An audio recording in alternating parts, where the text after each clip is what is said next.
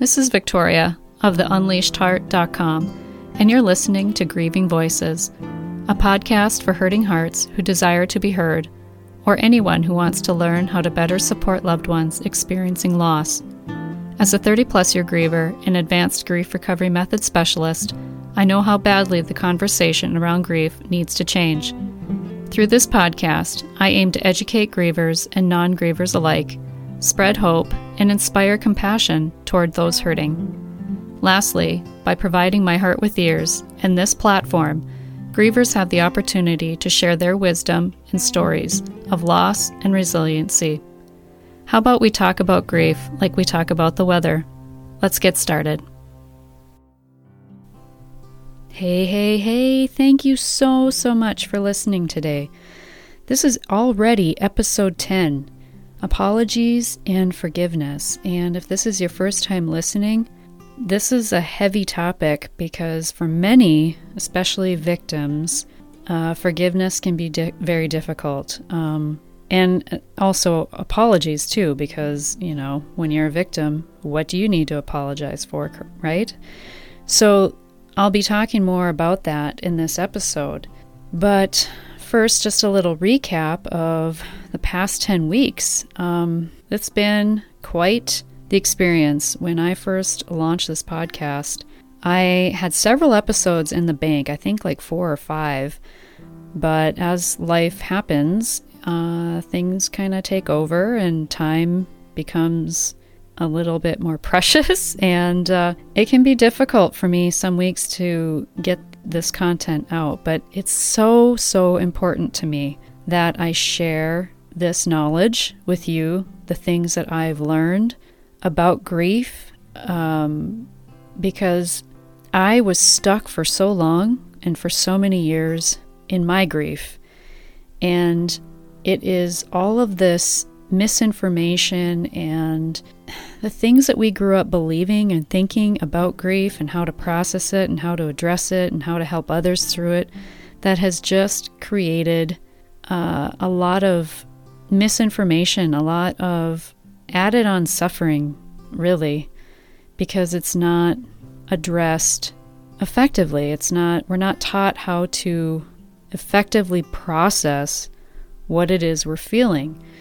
And a huge component of the work that I do in grief recovery is about apologies and forgiveness. And initially, this week was going to be about intangible losses, which are the kind of loss that, you know, it's not necess- it's not the death of a loved one or divorce or it's like it's like the secondary losses. It's those things that you can't really. Uh, it's not specific to a person although it can be a ripple loss due to the loss of a, of a, of a loved one.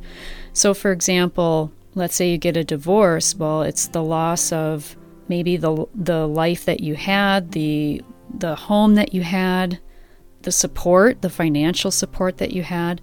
There's a lot of other loss that happens in divorce and death of a spouse or death of a loved one, things like that.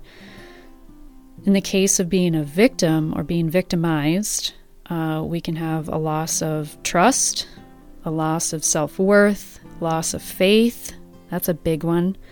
Um, so that's initially what I was going to talk about, but um, there was a conversation with some girlfriends recently, and it kind of sparked this. Uh, I got a little revved up about it actually um, in talking about, we often talk about the story of what it is that happened to us, and, which is easy to do, right? Someone asks, we tell the story, but rarely do people ask how it made you feel. And if someone were to ask you, well, how did that make you feel? That's probably when you would get the emotions coming up for you. That's when you might realize maybe I haven't processed everything fully. Maybe there's more to d- dig into here. Maybe there's something residual that's still lying dormant. Things can provoke us, that might happen and provoke us and cause us to reflect on a certain time in the past or, you know, when we were victimized or experienced trauma. And that's an indicator if especially if you have a physical response to that. You know it's that muscle memory. But there's emotion tied to that. Right? There's going to be emotional residual residue. If that even makes sense.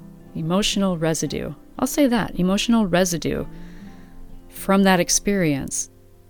Unless we've learned how to effectively process it and take an actual action with the apologies and forgiveness that I'm going to talk about today. So, when we apologize, we're actually apologizing for anything that we did or did not do that may have hurt someone else. So let's say when we steal something from someone else, we apologize. This was for something that we did. When we don't do something we promised we would, we apologize for something we did not do. When it comes to apologies, the focus is on ourselves and how we perceive our own actions or inactions. Grief recovery helps you to work through the apologies like these for a relationship in which you are incomplete. And the beautiful thing about it is that you don't have to apologize in person. In fact, some should remain private and indirect. For example, if you cause someone physical harm or emotional damage, what if they don't accept your apology? You haven't helped the relationship, there aren't any mended fences, and what more likely, the person may not accept it. And that's where forgiveness is often intertwined with apologies in this manner. The other person hasn't worked through forgiveness, and they likely wouldn't accept an apology.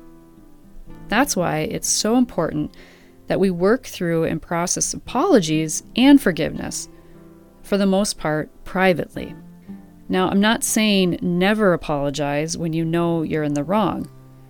Just don't hang your hat on it being accepted and acknowledge that it's not their responsibility to absolve you of your feelings. And this is where we must forgive ourselves, which is also an inside job.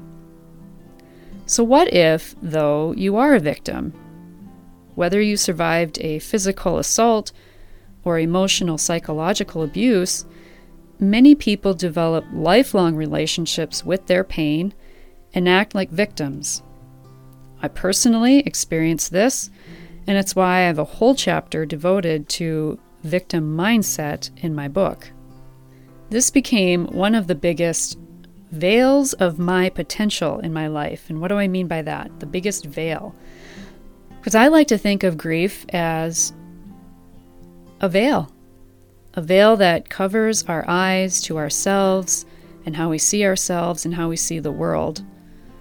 So when things didn't go right in my life, or someone let me down, or took advantage of me in various ways, yet again, I didn't see that my default and my automatic response to my life circumstances was to slip into being the victim. Being a child that is physically and emotionally taken advantage of lays the foundation of a learned behavior to be in survival mode, fearful of the future, an inability to live in the present, and a skewed sense of what nurturing, love, and compassion really look like. Therefore, victims have a really hard time apologizing. How and why would I need to apologize to the person who molested me as a child? How and why would I need to apologize to the person who sexually assaulted me? These are big questions and not easy ones to process. However, I have learned that even the slightest transgression should be given a voice. We humans have a desire to be right, and it's this need to be right, rather than happy, that causes us additional suffering. We can be right, or we can be happy. And often, the hardest apology to give is the one that needs to be given. You may be wondering then if I apologize, isn't that absolving someone of their responsibility in what happened? No, it is merely owning your role in the relationship, not necessarily the incident, but no matter how slight it is, it's important to give it a voice. To really move beyond the emotional suffering of being a victim, forgiveness becomes our friend. Forgiveness is giving up the hope of a different or better yesterday. And being a victim, forgiveness does not equal condoning. These two terms are misunderstood in our society, in that the belief is that if we forgive, we are condoning the behavior. Webster's dictionary, though, defines forgive as to cease to feel resentment against an offender, whereas condone means to treat as trivial, harmless, or of no importance. If these two words meant the same thing, we would never be able to forgive. This implies we're trivializing horrible events, and as a victim, you would never do that. However, if we talk about forgiveness, now that's on the path to healing. When we get stuck on the story of past trauma- traumatic or victimizing events, it limits us and restricts our ability to participate fully in our life. And I can personally attest to this, especially once I had my three kids, for sure. Forgiveness is the completion of the pain. The opposite is the retention of the resentment. When we forgive, we are acquiring our own sense of well being. Forgiveness is an action, it's not a feeling. And you cannot feel forgiveness until you do it. Action first, feeling follows. Forgiveness is giving up the resentment you hold against another person. So, what if the other person you need to forgive is living? That's another beautiful thing about grief recovery. You do this privately without ever saying one word to the other person. We never want to forgive someone directly to their face. Because again, what if the person on the receiving end didn't realize or believe that they did anything wrong? You're back in emotional jail, and the other person's defenses go way up. Finally, what about asking for forgiveness. When you do this, it's manipulating. You are asking someone to do something you need to do for yourself. If you are asking for forgiveness, what you're really needing and trying to do is apologize. Don't ask for forgiveness. Instead, make an apology. And through grief recovery, you can address apologies and forgiveness, and so much more for any relationship to someone living or deceased through taking empowering action for your well being. Well, there you have the information I needed to share today on apologies and forgiveness. And I really feel like I've kind of flew through it, but take your time, listen through it again if you need to, uh, and reflect. Reflect on your life, on where it is that you need to apologize or forgive, where you're waiting for an apology that you may never get, and forgiving that person for the apology you will never receive. Resentment is a poison that we take hoping the other person dies. And the apologies and the forgiveness components, were probably the most significant portions of the grief recovery method for me personally. Because I was a victim of sexual assault, sexual abuse, and there was a lot that I needed to process through to many relationships with people living in my life that required me to wrap my head around and really fully embrace forgiveness and apologies. And not for the other person, but rather for myself, for me, for my well being. And so this is very empowering work. And If you want to learn more, I encourage you to reach out. If you have a question about apologies or forgiveness, don't hesitate to email me, victoria at theunleashedheart.com, or you can DM me. I'm on Instagram at the Victoria, Facebook, I'm Victoria the Unleashed Heart, and on Instagram at the Unleashed Heart. Message me there, uh, wherever you feel comfortable to reach out. If this was helpful to you, if you found this informative, if you if it resonated with you, I would love, love, love for you to share it with someone who needs to hear this message today.